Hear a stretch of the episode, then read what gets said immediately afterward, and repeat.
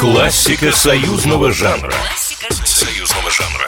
Привет вам, други мои. В студии Николай Крупатин. Расскажу-ка я вам, как знакомая всем и каждому перепетая неоднократно и впервые прозвучавшая в исполнении сладкоголосого Валерия Ободзинского песня Давида Тухманова и Онегина Гаджикасимова «Льет ли теплый дождь» или «Восточная песня» споткнулась, что называется, в самый неожиданный момент и на ровном месте. Льет ли теплый дождь? Напомню, что изначально Давид Тухманов написал мелодию, в которую влюбился настолько, что прежде слов он начал искать голос, который мог бы украсить этот чудесный мотивчик. Довольно быстро Тухманов остановился на молодом, не похожем на типовых советских певцов, вокалисте Ободзинском, а написать слова попросил своего друга Онегина Гаджикасимова.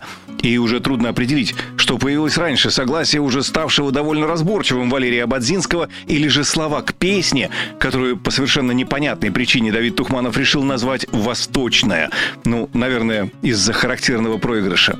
Осенью тысяча девятьсот шестьдесят восьмого года в эфире Всесоюзного радио в передаче «С добрым утром» прозвучала песня «Восточная». Сердце любит, но не скажет о любви своей.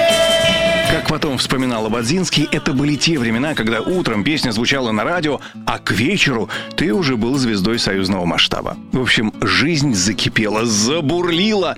И в этот самый безобидный момент и случилось то, с чего я начал свою историю. Примерно через год, когда готовые к эфиру съемки «Новогоднего огонька» отсматривал председатель Государственного комитета по телевидению и радиовещанию Сергей Лапин, он потребовал остановить демонстрацию и предоставить текст песни «Восточная».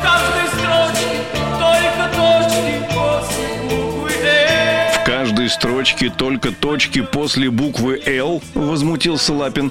А кого это имеет в виду Ободзинский?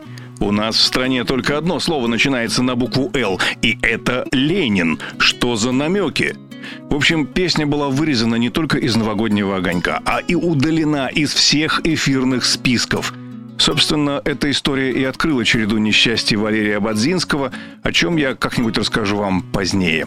Ну и напоследок замечу, что автор текста «Восточной песни» Онегин Гаджикасимов, слывший в семидесятые одним из самых модных поэтов-песенников, в тысяча девятьсот восемьдесят пятом году принял православие и ушел в монастырь, став впоследствии иеросхимонахом Оптиной пустыни. Сказать хотел. Классика союзного жанра. Союзного жанра.